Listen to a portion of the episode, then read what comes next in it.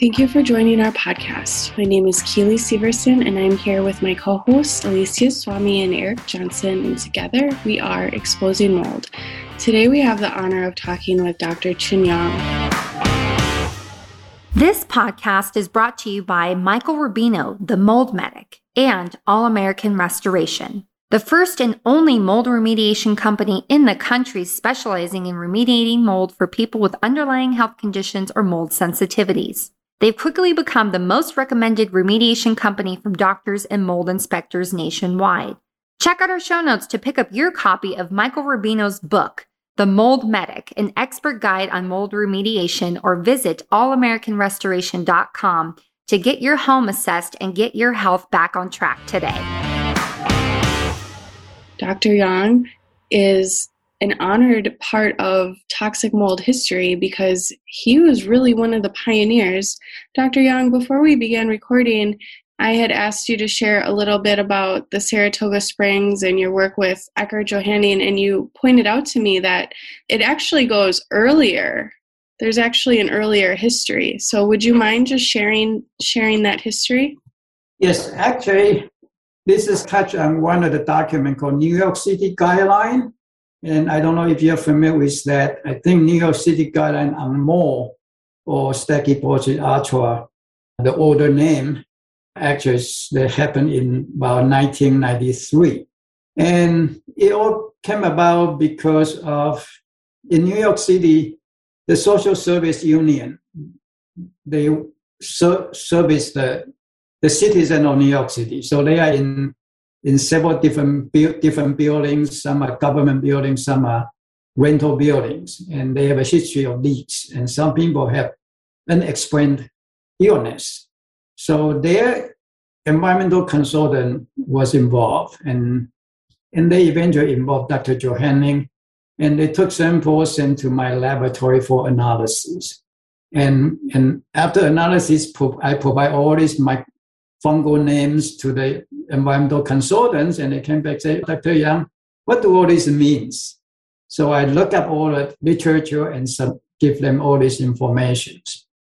And then start from there. The New York City Department of Health with Mount Sinai Medical Center and the Social Service Union organized a one-day event, a meeting, what they call more workshops. And after that workshops, let me just go back a little bit. In that meeting, the government invited five experts, including one from the US CDC and also some in, in private practice, as well as the Canadian government and also universities. So from that one day events, the CDC drafted the New York City guidelines and have the New York City Department of Health published. So that's where the New York City guideline, as I know now, original came from. And there, I think the first edition was published in late 1993 or 1994. And there are two revisions uh, since. So if you Google New York City more guidelines, you're going to find the most recent editions. Now, from there, Dr. Johanning organized the first Saratoga Spring Conference and he asked me to join as the organizing committee. And at that time, I was working for the New York, excuse me, the U.S. Public Health Service in Philadelphia.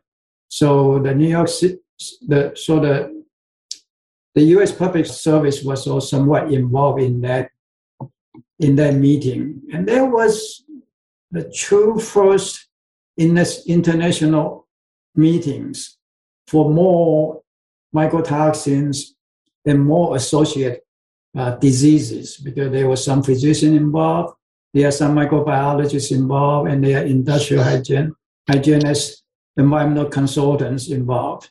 So it was the true first meeting involved professionals as well as scientists and, and medical clinicians involved. And I think there were two additional Saratoga Springs after the first one. Prior to you investigating and helping out with the New York City guidelines, did you already know about the symptoms associated with mold illness? At that time, I'm I'm more a scientist. I'm I'm not medically trained. So what I know is all from from literature. And and at that time, we knew very little about what fungi or mold can cause to people.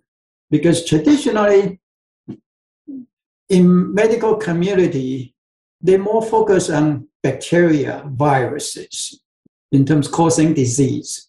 Now, fungi do cause infections. So in medical community, they more focus on the infection. So we know histoplasmosis caused by histoplasma fungi, aspergillosis caused by aspergillus, aspergillus species. There are some physicians also into more uh, fungal allergies. Other than that, in literature, we know some fungi produce mycotoxins, and they are mycotoxicosis caused by human ingestion of mycotoxins. And that can happen also to animals too. So that's the extent of it when we were in late 20th century. And there are a lot of these so-called sick building syndromes people experience when they are in offices and in their homes. And they could, and a lot of physicians cannot explain what happened. So things evolve and, and then people start connecting dots and finding there are moisture issue in, in a lot of our old housing stocks or even new constructions and in commercial industrial buildings because of leaks and leading to, to more growth and human exposure. Uh, good morning, Dr. Yang.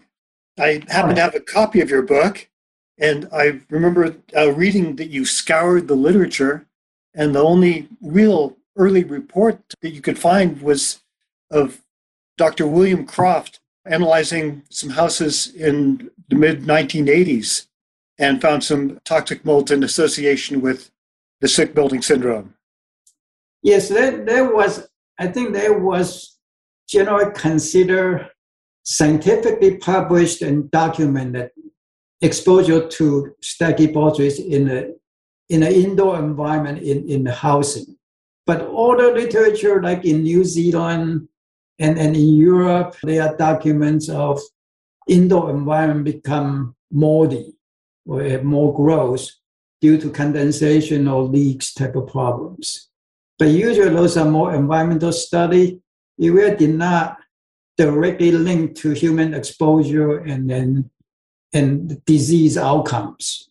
I uh, also read that Dr. Bruce Jarvis inadvertently started off the toxic mold frenzy by responding to Dr. William Croft and providing with information about Stachybotrys and trichothecenes. And this somehow made it public enough that people picked up on that and really attached importance to Stachybotrys. Do you see any particular reason why Stachybotrys would stand out as such a particularly bad mold? Stachybotrys in, in associated species, as we discussed earlier, the Stachybotrys chartarum, and the older name is Stachybotrys atra. Actually, in my mycology, we call it a complex, species complex. We now know it's probably has two or three, even three different species in there. And the new species called Chlorohalonata, and there's a possibly third one, you know, has been not studied enough, so it's not named. But the fungus does, is known to produce mycotoxin, and, and the mycotoxin toxic. But they're mostly in the outdoor environments. And, and I think that the early concern was actually reports from Russia horses or, or farm animals eat moldy straws and become sick.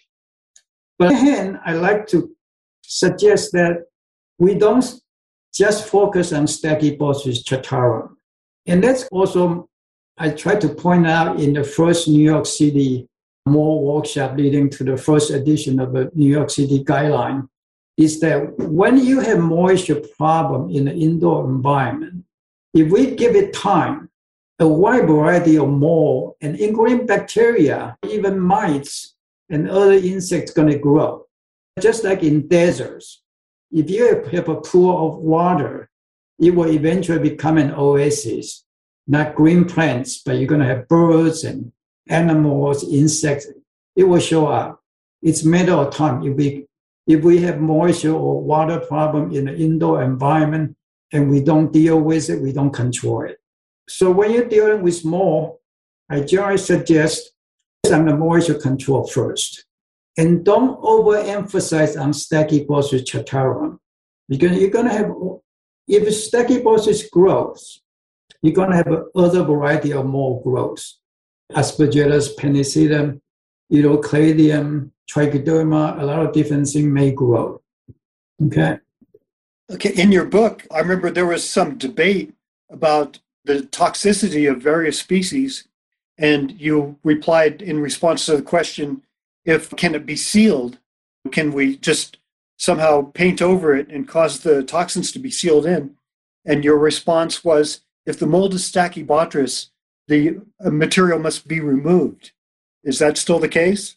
Yes, that that's my not my specific opinion. The late Dr. Phil Morey, he he's a very energetic, energetic, you know, practitioner of investigating more cases.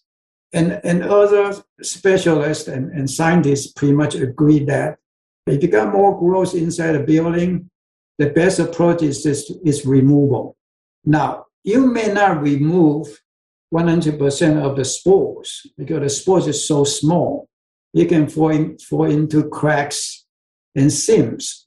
But if you remove the moldy material, for example, drywalls, you probably just simple remove the moldy building materials. You probably can remove 95 to 99% of the fungal biomass. Okay, that, that's significant. But with more detailed cleaning, such as wiping or HEPA vacuuming, you can further reduce the fungal biomass in the indoor environment. So yes, so the answer is it's, it's still true moldy material, the best approach is to remove it, to remove them, and also keep the building dry. When we run into mold illness, we're often confronted by doctors telling us mold is everywhere. There's aspergillus in the air. You can't escape that, and you can never make a house perfectly mold free. So, are there some species of molds that are more toxic, and these are the ones we need to be concerned about? Yes, more spores are ubiquitous in air, but they are outdoors in general and in soil too. On the other hand, when we put up a building, we should keep the building dry so that the mold will not grow. Because if you, on the, the indoor environment, you're going to have some spores around. But the trick is this you don't want more growth to occur. You don't want them to grow. Because when they grow, they produce a lot of spores. For example, many years ago, I did a quick study. Someone gave me a one square foot of stachybotrys infested drywall. So I do a, a control systematic study. I measure certain certain amount by weight. I cordial them out and I calculate back. And what I got was that what, that one square foot of drywall covered with stachybotrys has at least one billion spores. If you go outside, if you're digging your soil in your yard or in your garden, you are not exposed to one million of stachybotrys spores. So what I'm saying is that yes, you can expose to fungal spores, more spores outdoors, but if you have more growth indoors, your exposure is going to substantially higher. And not only that, we know if you got more growth, they will also reduce chemicals. For example, the so-called musty, moldy odors. And, and those basically is a, a mixture of different volatile chemicals. And some of them may potentially have human health effect, but at this time we know very little. And active growing molds also obviously produce some secondary metabolites, which include mycotoxins and other possibly other enzymes. And some of the fungal enzymes are not allergenic. So means if you got fungal growth, you are exposing yourself to a soup of a variety of chemicals, allergens, and other things produced by fungi, the growing fungi. I understand that Stachybotrys doesn't really produce toxins unless it has a cellulose substrate, such as drywall or hay to grow on. That when they tried to study the toxicity and put it in a petri dish, in isolation, it didn't bother to produce toxins. It needed both a threat, an external threat from some other bacteria or mold, and the proper substrate before would even bother to produce toxins. Is this part of the confusion for this whole thing? I think early confusion actually was that when you have a collection of, for example, 100 different isolates or different cultures from different locations or supplied by different scientists, and if you grow them under the same condition and you test them, then you'll find some produce macrocyclic trichothecenes, and some produce other chemicals, and some may not produce or produce very small amount. Now later on, we realized that those those mixed study was because we have more than one species in there. Now, if we look at the different angles, it's just like your hair color, my hair color, or my skin colors. Okay, it's all genetic controlled. So mycotoxin production is controlled in the fungal gene. It's in the gene of Stachybotrys chartarum, for example. So means it has the genetic capacity to produce mycotoxins. So all you need is that if they grow in a piece of drywall or in certain type of conditions, they will produce. In, in, you may miss it in a short period of time, or maybe happen that substrate may not be enough, but eventually they will produce. It's well, I understand that Stachybotrys was identified many, many years ago, back in the 1837, I believe, by Joseph Corda, who first speciated Stachybotrys chartarum or Stachybotrys atra and named it. Did he report any health effects from it at the time? Uh, not, not I know of. The, the first significant study or, or, or reported disease was, I mentioned earlier, the Russian report their farm animals ingested a certain moldy haze and become sick. And those moldy hay was later discovered have stachybotrys growth. But my belief is that if stachybotrys grow in the moldy haze, you're going to have other microorganisms in there too. What do you feel about the gaseous gas the theory about the, the moldy wallpaper or the mold growing on the, the backing, the glue of arsenic tinted paper and producing a toxic gas that made people sick, whereas normally arsenic wouldn't be a problem. I, I think those are the old days. I think those are, if I remember correctly, there was one of those pigments. It's, it's, it's made of arsenic chemicals. And and Scopulariopsis brevicaulis happen to be able, able to utilize it and metabolize the arsenic and make into the organic arsenic gas and cause people to sick from that. But I, I don't think those type of arsenic-based dyes or, or, pigments is in use today. I, I, think those has not been used for many, many years. What's so, the possibility that other molds might be metabolizing modern chemicals and producing them in a breathable form. That's always a possibility. So, so that so I think that's a good reason in your office, in your your house, or any any building, human constructed buildings, we need to keep it dry. If we can keep our building dry, our indoor environment dry, and have all the water under our control. For example, you know, the plumbing system doesn't leak, the sewage system doesn't leak. The more growth should not have, should not happen. So we need to we need not to worry about all those complications.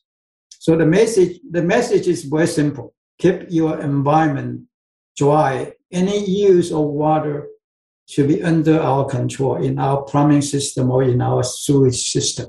You know, I'm curious about uh, Stachybotrys chlorohalonata because I hadn't heard about this until fairly recently. and the possibility that it produces immunosuppressive atranones without the associated neuroinflammatory compounds so that you don't have the warning that Stachybotrys would give you. You just have the immune suppression. Can you comment on that? Stachybotrys chlorohalonata was named in, in, in publication, I believe it was in 2003 or 2004. And, and that's the extension of what I say in, in, in, in late 19, excuse me, 20th century, like Dr. Bruce Jarvis and some other people, when they study chartarum or atra at that time, and they find a mixture of different results. Some produce certain type of mycotoxins, but the others, but then the second group may produce additional other, you know, additional mycotoxin. And so it's kind of extension from there. So mycotoxin profile, their production profile, and other information, and now also based on molecular data. So Stachybotrys chartarum has been divided into two different species and I think potentially there may be third species. it's not detailed study in detail yet. Uh, it's it's you know waiting for someone to study. And and a lot of fungi we run into in, in the indoor environment is the same. I mentioned about stachybotrys, excuse me, Aspergillus versicolor. It's been divided into six or eight different species. Cladosporium, some of them has been divided. For example, Sphaerospermum like to grow on cold condensing surfaces or in the air ducts, has been divided into several different species. So a lot of new study and the new names has been published over the last 20 years and mostly published by European research scientists. And I know that some many of those are well known, are very reputable, very respected scientists. So their study, I think, will stand up in, in, the, in the mycology literature now and in the future. So if anybody in, into this type of, in terms of scientific study, should, should be familiar with this type of literature. We've heard some rumors that Fusarium is increasing its toxicity due to the use of Roundup and various herbicides, pesticides. I personally not aware of it. Just like in science, it's all possibility. But I think fusarium, it's in the indoor environment community, it's, it's misunderstood. Yes, fusarium and a few of the fusarium species can be found growing in a very wet condition in an in, indoor environment. But it's not very common. Most of the time, if you do some dust sampling or air sampling and detects fusarium, uh, I would say 95% of time or even 99% of time they came from outdoors. And fusarium is the group or the genus of, of fungi that is very important in plant pathology because many of them cause disease in our agriculturally important crops. Okay. And that's tell me and you is that they are associated with vegetation mostly. And we know some fusarium in, in northern climate, in the northern part of the United States, you, you pretty much can predict certain fusarium species going to show up like in late summer or early fall. And some may be in early part of the season because some of them like to grow and infect germinating seedlings. So if farmers start to plant corns and, and the, the corn seedlings start to germinate and they have what we call damping of disease, which is caused by fusarium. And this is an early part of the season. But there are some were associated with uh, crops in later part of the season. So most of the fusarium, I would say 95, 90% of time, are more likely from outdoors than indoors. But I don't rule it out. Okay, so I think they are misunderstanding of fusarium because I saw some presentations and, and some some consultants reports, and I saw I, I, I believe many of those are erroneous. So you got to be very careful. Another thing is this: because fusarium are important in plant pathology. So they studied, the plant pathologist has studied for a long time about fusarium. And fusarium as a group is very complex. Okay, their genetic exchanges and, and their taxonomy, we still don't fully understand their, their taxonomy yet. Still a lot of study being done because they do cause a lot of agricultural losses. So they are agriculturally important.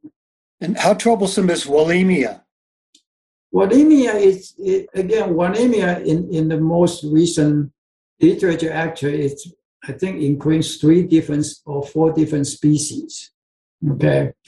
Wallemia, yes, they produce some chemicals are considered mycotoxins. But Wallemia are very interesting. Uh, first of all, the first species published was actually by Japanese and isolated from salted fishes. So they are what we call xerophilics. They can tolerate uh, materials or substrate very low in water content or water activity. Now, in the indoor environment, we find it's very common in the carpet dust. It's not due to liquid water loss, very often due to high humidity and occasional condensation. So they, they are more in a different environment. But just like anything else in the fungal species, like Stachybotrys, my suggestion is always keep your environment under control. The internet is just raging over the unanswered question can you just bleach mold and take care of it that way? Yes, you can bleach the mold, you can kill them. But if you don't deal with your underlying problem, moisture problem, whether it's condensation or leaks or excessive high humidity, poor ventilations, they will come back. So bleaching is only a very short-term solution may keep your mold away for a few days, two weeks at the most. If, if excessive moisture around, more going to grow back. And are there hardened spores that are so durable that they can withstand the bleach? Well, bleach treatment, you also need to consider several things. Okay. One is concentration of the active ingredient, hypochlorite. Secondly, you need to consider the contact time. For example, if you don't dip your finger into hot water, you just dip in and come out, you may feel a little bit hot, but it may not scorch your, your skin. But if you put your finger into hot, boiling water, you stay there for one minute, and you know your skin may be burned beyond repair. So there's also contact time issues. Okay, so it's it's it depends yes, there are some fungal spores, and, and fungal spores, there are several different types. Some fungal spore has very thick wall, so it means it's protective. So it requires longer time, longer contact time to breed, to have the bleach show the desirable effect to, to penetrate and kill the fungal spores or kill the fungal colonies. So contact time concentration is very important obvious it's water based. You need to have the water as the medium to create a contact and penetration.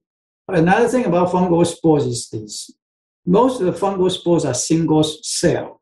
But on the other there are some fungal cells are many spores or many cells. For example, Alternaria spores, it can potentially have 10, 20, or even 30 cells.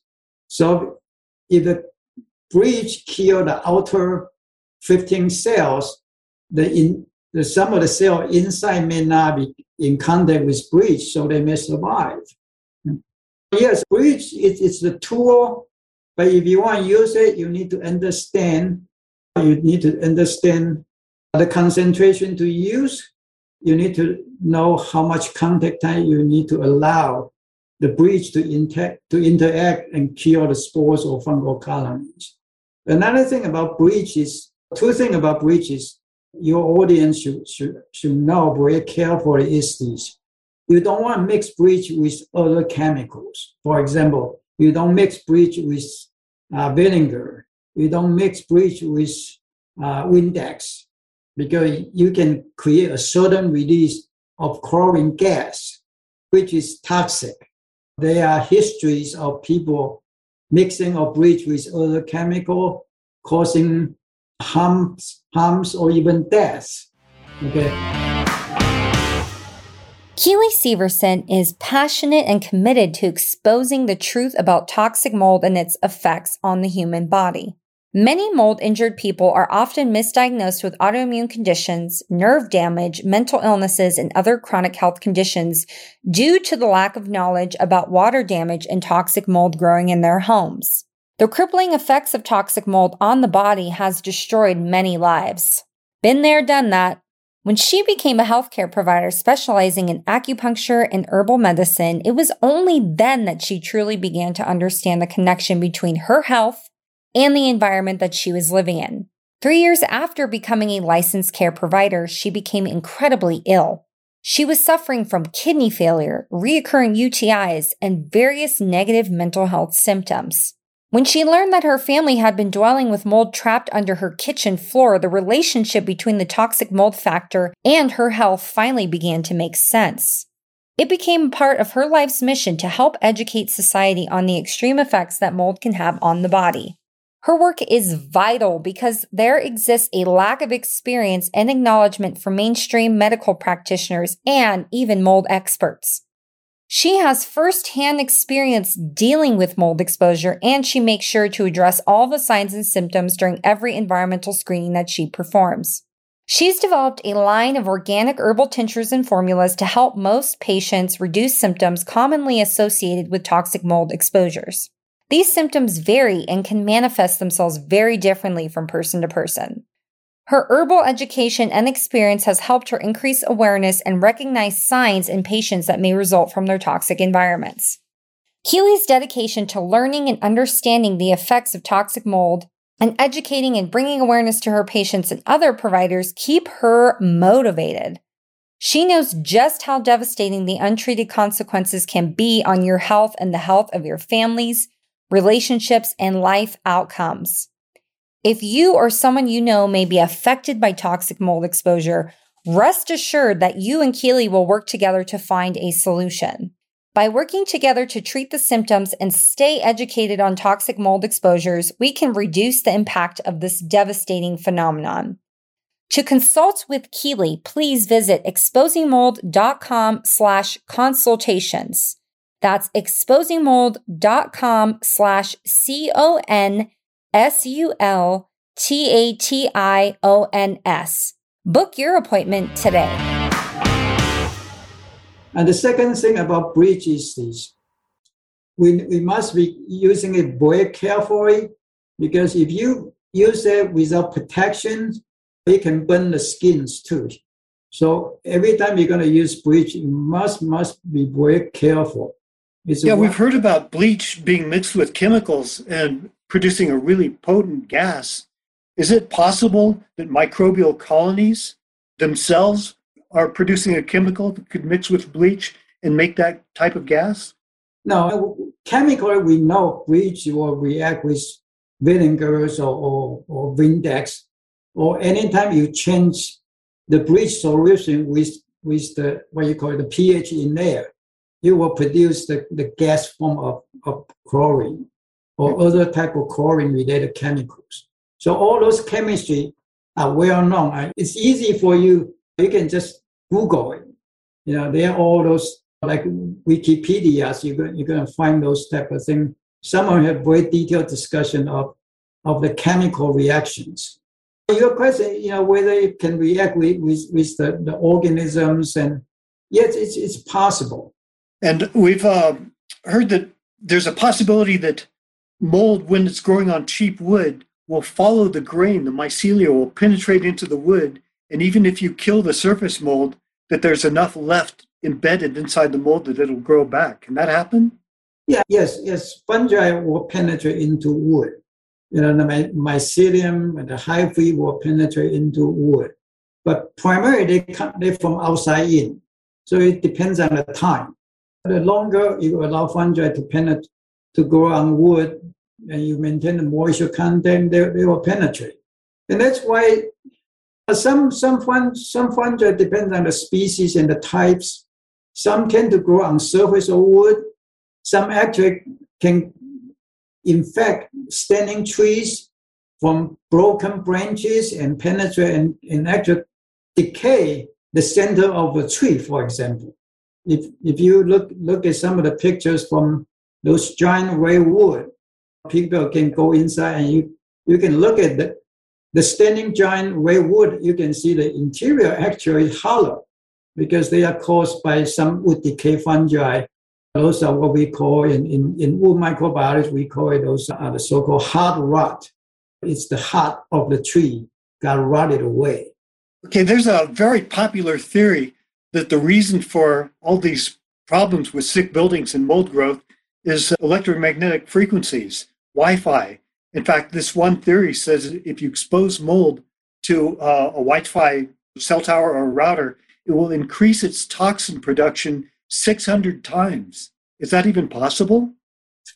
I'm not familiar with it, but my suggestion is this. You know, just like what we know in, in the public news medias, there are misinformations, there are disinformations, there are fake news.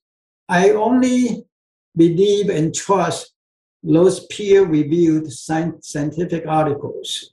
So if you go to websites, the website is .com, then I would give a huge discount. You know, I would trust anything more like .gov. Sometimes even .edu, those type of website, those information are much more believable. .com, you need to give a discount. Org, that's also you need to evaluate carefully.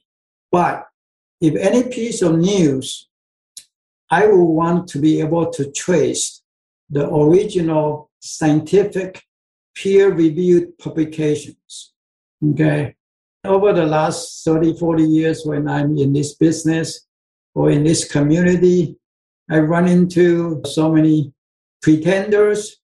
For example, I saw many years ago there, there's a pretension, you know, presentation say this the soy sauce is black because it's fermented by Aspergillus niger. Okay, that's a totally false. You know, I, I came from Taiwan, yeah, in Asia, so so I pretty much drink soy sauce grow up. Soy sauce is actually produced by different species of Aspergillus, Aspergillus oryzae. Okay, you need to double check your your source of information. Yeah, these mold groups, they've got people terrified of drinking Kool Aid or anything with citric acid because it's made from Aspergillus niger. You need to understand commercial citric acid actually produced by Aspergillus niger industrially. I've never had a problem with it before, so I'm not going to worry about it now. What I'm saying is, is you know, there are a lot of good information in the scientific literature. Okay, unfortunately, people, it's it's just too easy to for people to make things up. All these days with the social media, with the with the web, internet, those type of things, information spread very fast. So after a while, you lost track of it, and that's why I say trust information only from scientifically peer-reviewed publications. Now, let me just give you a little bit uh, small warnings, even peer reviewed, excuse me, even peer reviewed scientific published articles or, or, or, or, papers, these days we still, we even need to be very careful. There's some of these so-called open source publication. A lot of those you can actually pay a fee to, to get things published. I've run into this over the last 20 years and some of those publications are totally wrong. It's, it's worse than junk science. It's, it's basically fraud. Yeah, once the rumor gets started, it's almost impossible to stop it. Even the person who propagated the rumor can't do anything about it. Yes, it, it's, it's become very difficult. So what I'm saying is this people are in this in the situation you have to deal with more, whether you are suffering or you are consultants just like anything else, do your own due diligence. Try to seek out the best information. You know, it, I would suggest the first step you don't want to get go get onto internet. Hmm. the first step you want to do is go to a traditional library. in the in in one of the major university in your area. Okay, those good old detective work is more important because see a lot of those a lot of information I tell you, yes, some are, are pretty new over the last 20 years, but a lot of my knowledge actually accumulate in the 20th centuries, you know, 1980s, 1970s, and a lot of publication from go back to 1950s, 1940s. Yeah, it's it's so important to go back and check the source and yes. find out if the information stands up to scientific scrutiny.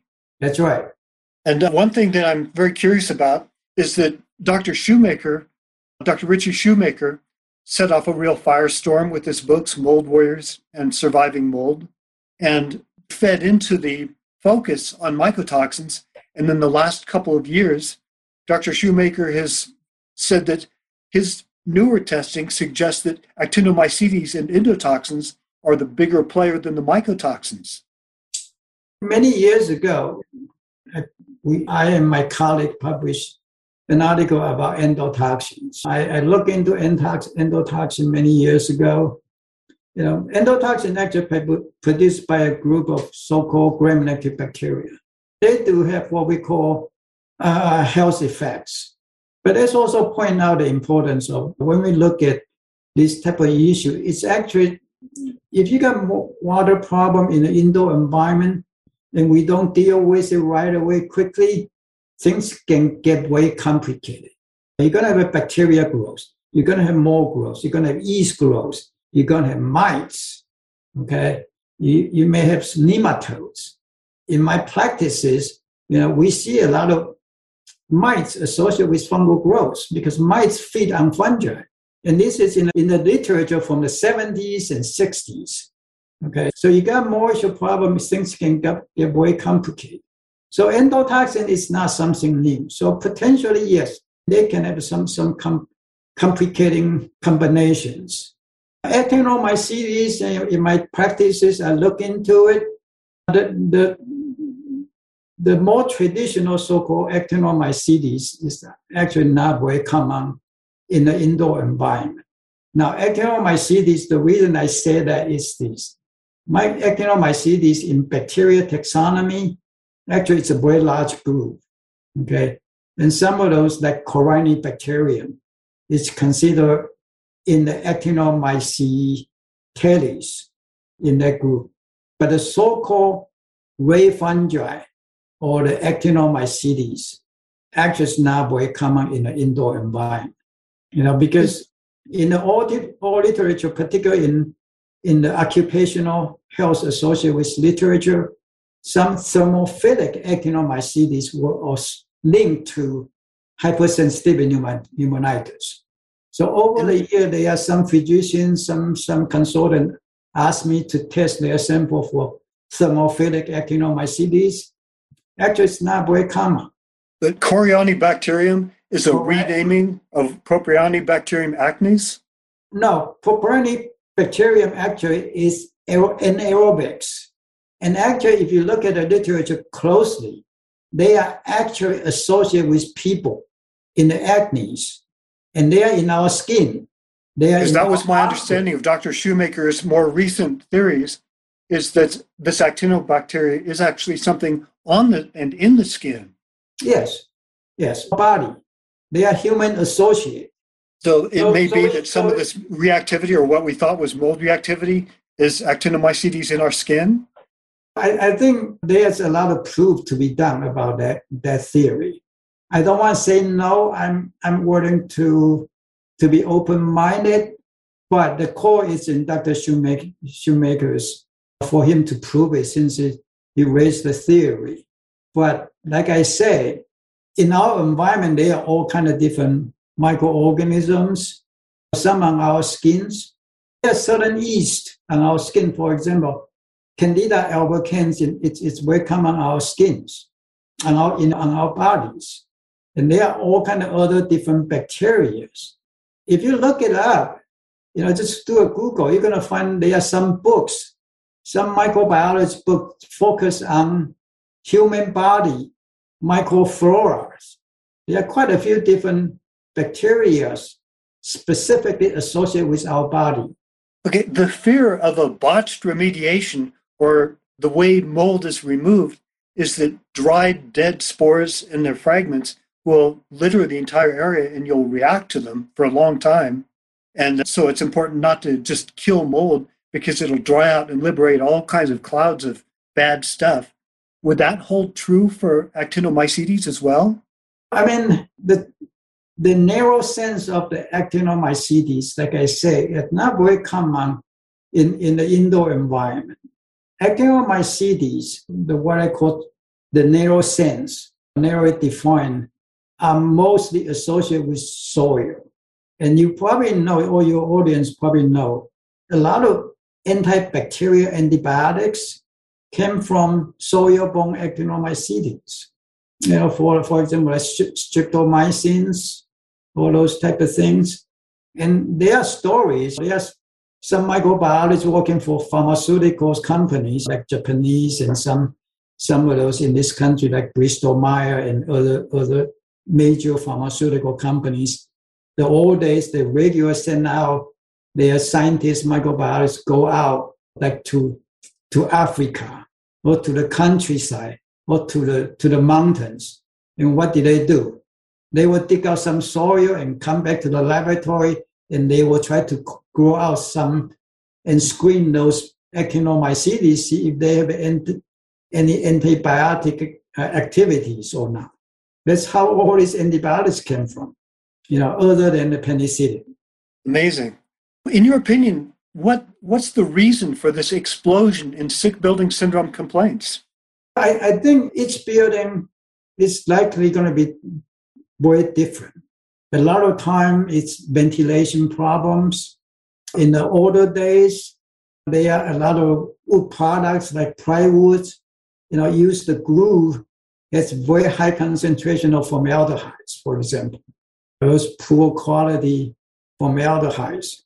I think maybe 10 years ago, there was some Chinese imports plywood or, or, or similar type of wood products has those problems. If you remember from the news media. Okay. And also we use different products. For example, the old days, the toners from the copiers and printers are known to release certain chemicals. And obviously, if you are in a commercial building or, or even in some most of the houses, if you have mechanical ventilation systems, you know, you have the air ducts.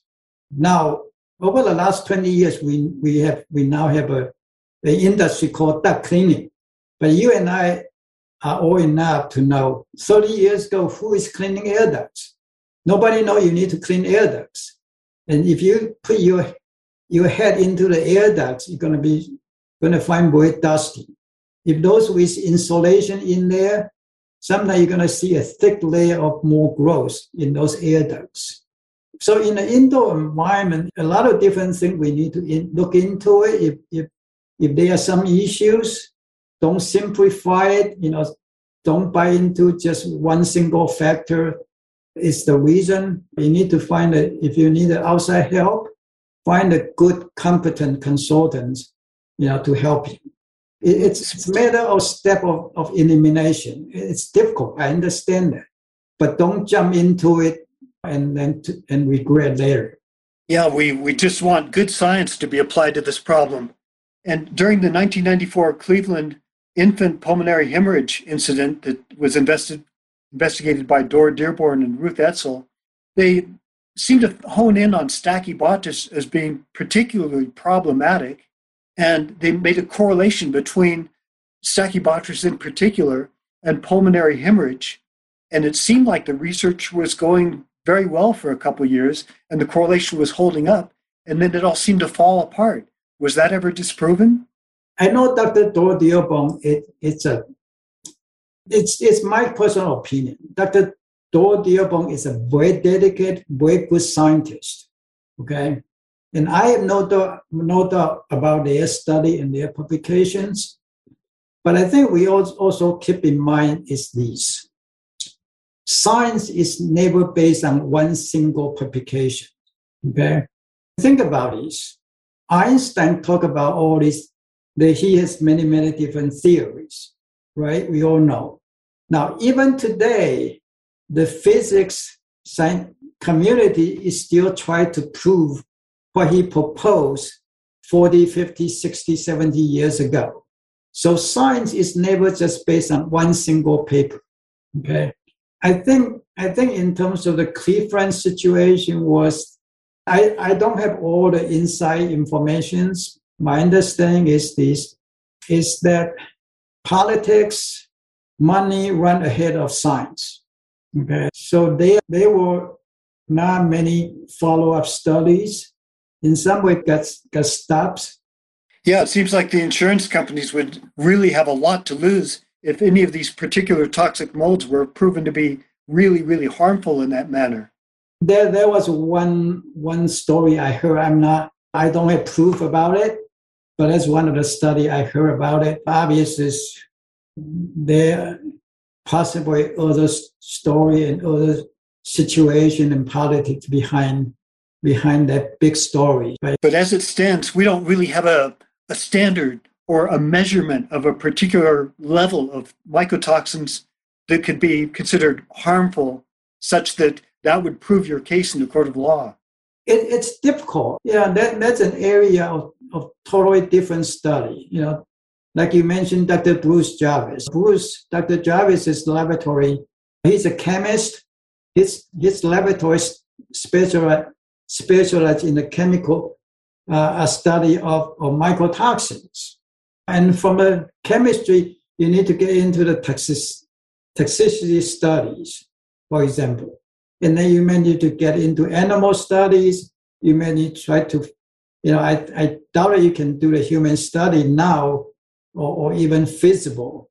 It's possible to do uh, animal studies and maybe even do cell culture study, those type of things. So everything you add it up, it can be very time consuming and very expensive. And I, I don't know if there are enough research funding for this type of purpose or not. Yeah, and if we go back to Bill Sorenson's early work with innate immune function, it can dysregulate uh, cellular function at such a fundamental level that the toxicity might not be observed by a classical toxicologist looking for uh, a cell to be killed by, by this toxin. Well, the problem is this. I mean, I think we're going to touch about is this you know, Stachybotrys even in the better defined, the, the, the current definition of Stachybotrys chartarum, mm-hmm. we're talking about this, another one called chlorohalonata, right? Yeah. Even, even once Stachybotrys chartarum, it does not produce one single chemical compound. It produces several different chemicals. And I understand so it, it produces different chemicals at different times. Yes, it potentially can be that way. So means it makes the study extremely complicated and difficult. So the fascinating thing about chlorohalonata is if it shuts off mitosis, cellular division, then it could conceivably cause cells to be dysfunctional without overt toxicological effects that would be easy to, to determine. Well, that, that's why at my age, that's why I I tell people, yes, science is very interesting. Okay, if I if I was 30s, I'll probably jump into it to to do jump into laboratory to do this the studies of all these different things. But for practical purpose, I go back to tell people, focus on controlling your environment, control your water. You don't want to, we know drinking water should be in the plumbing system. We know wastewater should go to the sewage system. You don't want them spill over. You know, and if there's condensation issues, you need to control your humidities. So I think that that's to me is is more practical to most people to to the general audience. Okay, this has been a fascinating conversation. Thank you so much for your time. And I've been dominating the whole thing. And Keeley, do you have any questions? Can can I just just add one thing? I, I talked to uh, talk, talk to your co co-host earlier before we start a podcast. Is it's it's the issue we, we did not touch today is the the PCR and ERMI testing for for fungi in an indoor environment. Okay, and and indirect I touch it is that there are a lot of new sciences and new names, new fungal names, but the current commercially available PCRs was designed in late 1990s. So that system, that PCR system has never been updated.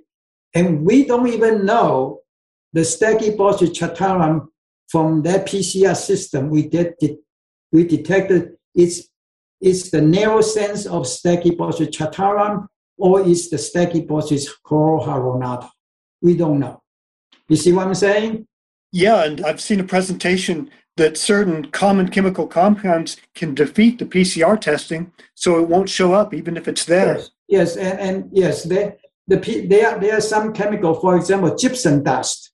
The, the gypsum in our, our drywall can interfere with PCR reactions. oh, my, man. That's incredible. So the, the very thing that yeah. Stachybotrys would be growing in combination with yeah. would defeat the, our ability to detect it. And not only that, for example, certain we talked about bleach earlier. Bleach can defeat your PCR too. Biocide, the fungicide, can potentially interfere with the PCR. But my point is this: the ERMI and that list of 36 species of, of fungi on the list, we don't even know the true names or the true identity of those those fungi. So basically, it's good go back to the the computer stuff. Okay, you know, you put in bad data into it, you come you come out with junk. okay, so we don't know what what we actually detect in those PCR systems, and those data will be used in ERMI. So garbage in, garbage out. And, and I know commercially those tests is very expensive. So I, I just want to advise your, your audience, be very careful with how you spend your money for those type of testing. Yeah, just don't rely on those tests because they're not a, a totally complete definitive guide. No, it's it's not. This the the system is not up to date, and and the calculation, uh, it it's is suspect, and and those the guidelines. Another thing is that study original is based on about one thousand residential house and base dust dust samples. So you cannot use those data for air samples, okay? And those those studies are based on in from residential buildings. So you cannot use the PC those inform ERMI data from samples collected in the office building, for example, or from a hospital. Okay, so you really need to know all these backstories and, and the details and how this study come from ins and outs. And what would be the best and most reliable way for people to identify fungi species if they if they felt the need or if they wanted to? You just open the can of worms. Okay. Okay. Maybe we'll do a part two. That's right. Um, okay, we'll circle back for that. But before yeah. we let you go, I did I did have some questions about the the bleach using bleach on mold. I just have two questions about that. Um, we always hear people say that you should remove mold instead of killing it inside of your home, and that's why we have remediation companies to come physically take the mold out. If bleach is safe to use and fine to use, do we even need remediation companies or can we just bleach everything or are there some situations where no it really shouldn't be killed in the house it should be taken out fully if you got visible mold growth okay whether it's on a drywall or it's on, on, on a piece of wood from your attics, those type of things. You need to consider, yes, drywall, I would say you remove it. But if, if you see more growth, you will, you will, the wood may be difficult to replace because it, when you take out a wood bin, the, the house may collapse, for example. So you need to look at the situation. So structural but, areas of the right. house might be a lot harder to treat, and so there's that's just right. obstructions there. I understand yes. that. When we talk about bleach interacting with other chemicals, is there any threat of bleach interacting with mycotoxins since they're also a chemical? Potentially, but we don't know. Okay. I, from what I understand, there's no study study done to to prove one way or the other. But it's potentially In, in science, a lot of everything is basically is, is potentially uh, possible. All right. So that's why I, I suggest earlier, if you're going to use bleach, you need to be very, very, very careful. Okay. In terms of remediation, my suggestion is this. Okay. If you are run into a situation, your environment needs to do more remediations, go to EPA.gov websites, go to New York City, look up the New York City guideline I mentioned earlier. I think the latest version is uh, 2008. Okay.